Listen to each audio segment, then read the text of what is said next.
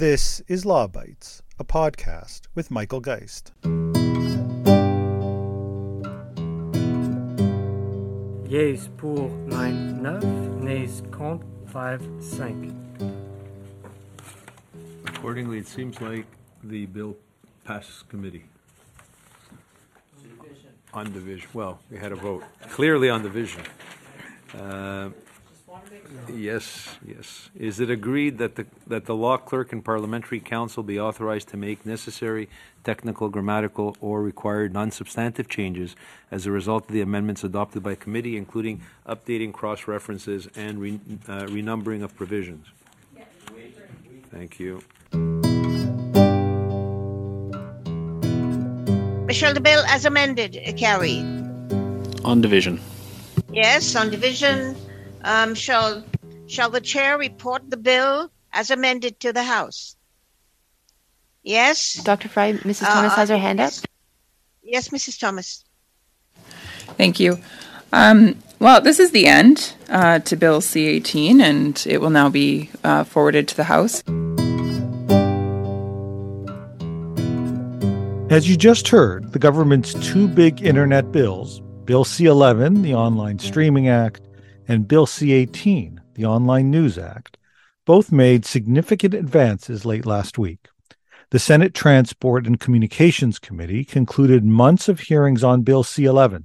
It started back in June by agreeing to about 25 amendments, notably including a change to the scope of user content regulation that is designed to limit the application to sound recordings, as well as the removal of a provision that critics feared would limit CRTC independence.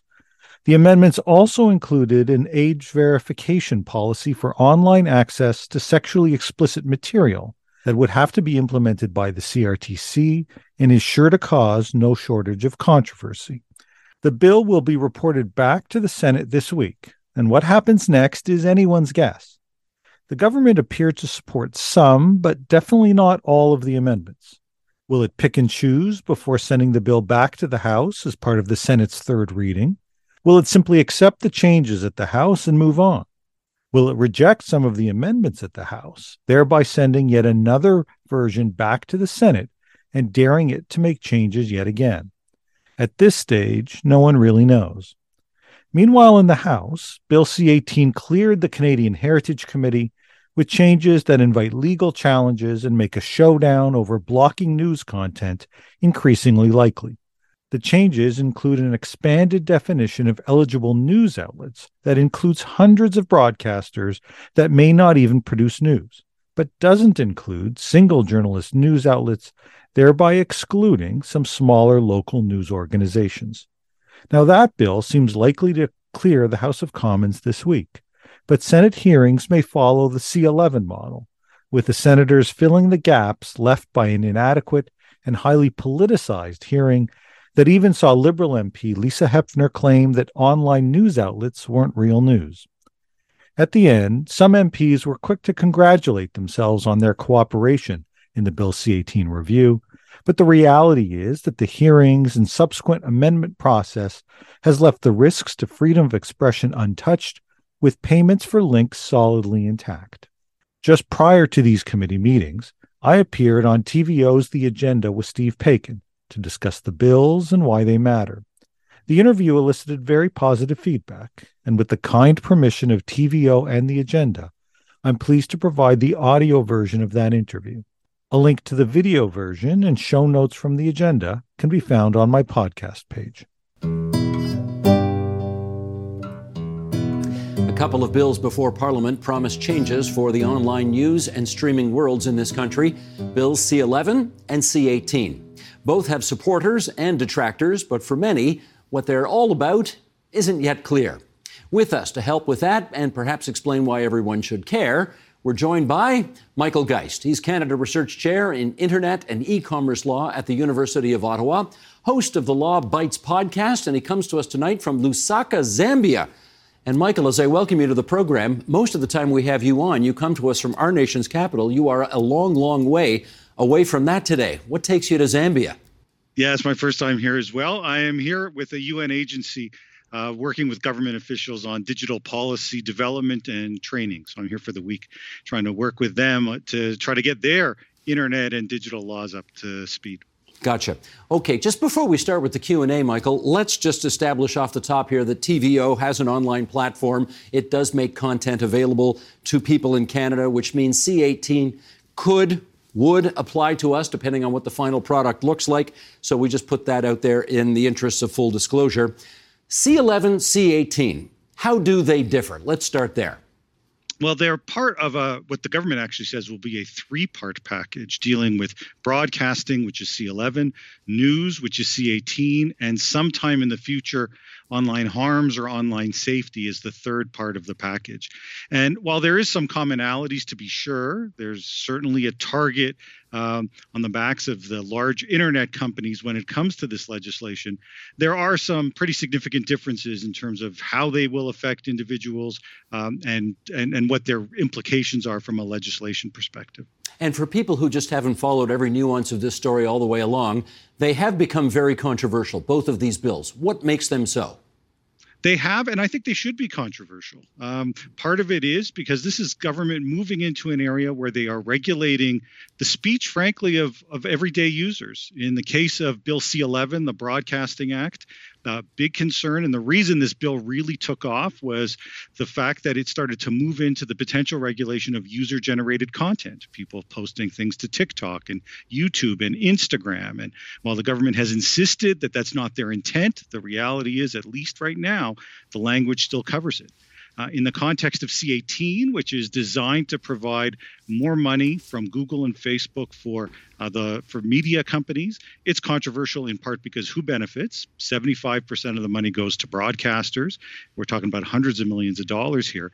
But it's also controversial because part of the legislation, indeed the government now says the foundation of the legislation is trying to compensate for linking on the internet. And that's activities that everybody engages every day. And the idea that if I post a link on Facebook, Facebook needs to pay for that link if it goes to a news service doesn't sit well with a lot of people.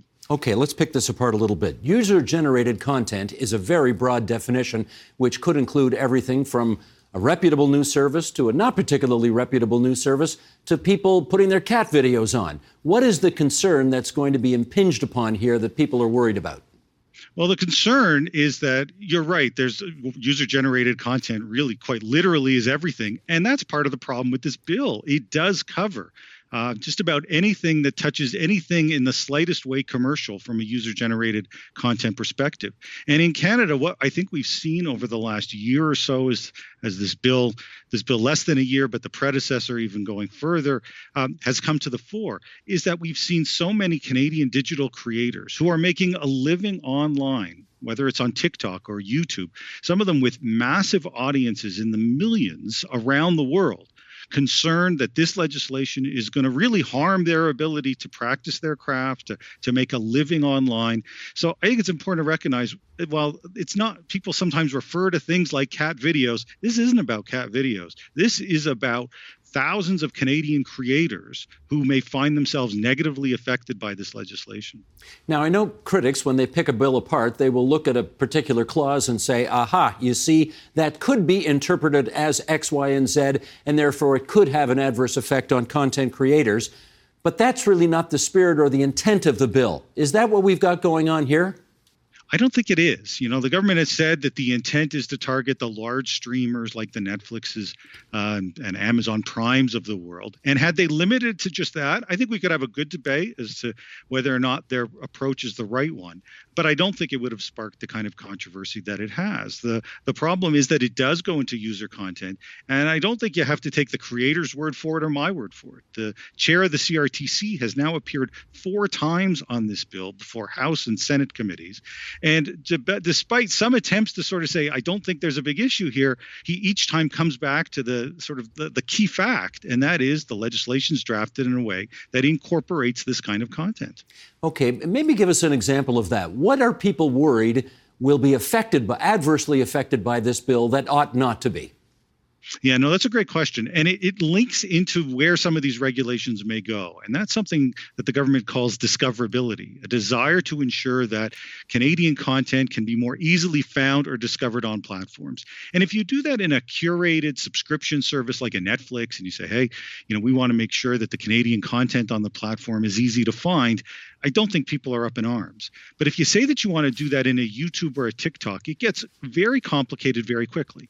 Within Canada, we've got real questions as to what counts as Canadian content. We've got rules that would apply for, let's say, large scale film and television production. We don't have rules at all for digital creators. And so, is someone who posts a TikTok uh, or a YouTube video and is acting commercially, are they going to have to register that content with the CRTC? Is there going to be a checklist that determines whether they're in or out?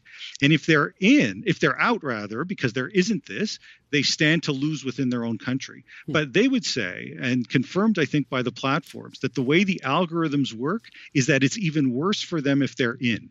Because what is likely to happen is that their content is going, to, is going to appear more and more on Canadian feeds, even if it's not something that they necessarily want to see based on their own user preferences. And those Canadians are unlikely to click on it, or if they do, unlikely to watch it because it's just not something they're interested in companies like Google and TikTok interpret that when their people see content that they don't click on or watch as it's not great content. And so then on a global basis, there's a real risk that content gets downgraded.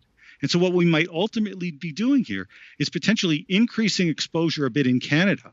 But for those creators who 90, 95% of their views take place globally, they're going to find a loss of revenue and a loss of viewership. Hmm.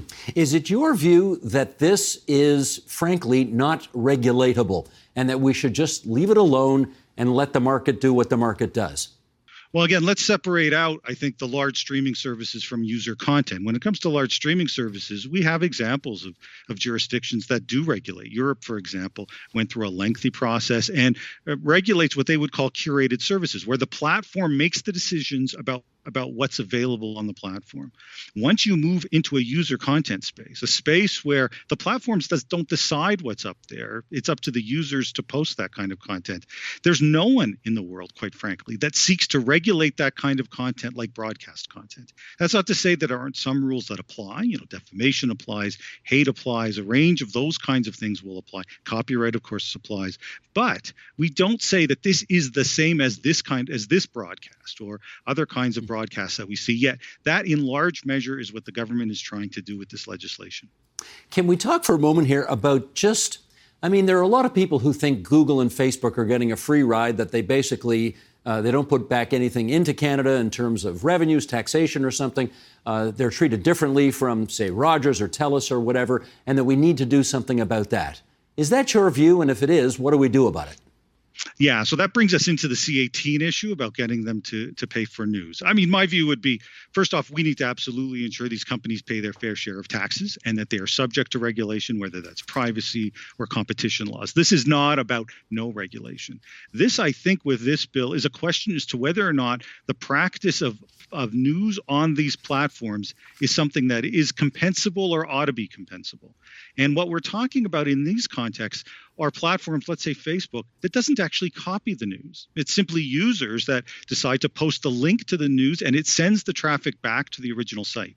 I think in, in most circumstances, from an e commerce internet perspective, that's viewed as a good thing by the recipient site. They're happy to get that traffic. It might mean more ad revenue, it might mean some new subscribers. Yet in this case, the government is saying the fact that you are linking to this site means you need to pay for providing that referral traffic. I don't think it makes any sense in terms of the way that e commerce works. And I think the dangers of saying that we are now turning basic linking, which is core to uh, sharing of information online, people post something on a Facebook post they want to provide, we want them to provide the underlying source so we know it's not misinformation. And yet we're saying that, and the government has said that if you make a post, let's say on Facebook, without a link, it falls outside the law. But if you post a link, suddenly it's within the law. I, I, don't I don't think that that works both commercially or it works even from a freedom of expression perspective. There has to be some ways to get these companies to contribute taxation being obviously one of them, perhaps contributing to a fund to be another, without moving into payment for links and the kinds of risks that are associated with Bill C 18. Okay, and just finally, in our last 30 seconds or so here, you know, Facebook has been in this search in this situation in other countries around the world, and they have made a variety of potential threats. You know, we're going to leave, we're not going to, you know, we're going to take our marbles and go home, that kind of thing. What do you think the consequences are here in Canada if we don't find a happy resolution to this for everyone? I think what they're saying is for real. They have said, both in Canada, they're even talking now in the United States, that they will remove sharing on the platform. And studies coming out of Australia, when they briefly did exactly that, found that it didn't change user engagement. The fact is, news is about three to four percent of the traffic on that platform. It's just it's important to the news organizations. It's far less important to Facebook. And if the the parliamentary budget officer is right, who says that this could cost Google and Facebook more than three hundred million dollars a year, with the majority of that money going to companies like Bell and the CBC, I think a company like Facebook that we know is has seen its stock price plummet is going to say, "I'm paying hundred million dollars a year." for links to content, no thank you. okay. Michael, it's always good of you to join us here on TVO. That's Michael Geist, the Canada Research Chair in Internet and E commerce and a professor in the Faculty of Law at the University of Ottawa. Thanks for joining us, as always. Oh, thank you so much for having me. That's the Law Bytes podcast for this week. If you have comments, suggestions, or other feedback, write to lawbytes at pobox.com. Follow the podcast on Twitter at LawBytesPod or Michael Geist at mgeist. You can download the latest episodes from my website at michaelgeist.ca or subscribe via RSS at Apple Podcast, Google, or Spotify. The Law Bytes podcast is produced by Gerardo Lebron Laboy. Music by the Laboy brothers, Gerardo and Jose Lebron Laboy. Credit information for the clips featured in this podcast can be found in the show notes for this episode at michaelgeist.ca. I'm Michael Geist. Thanks for listening, and see you next time.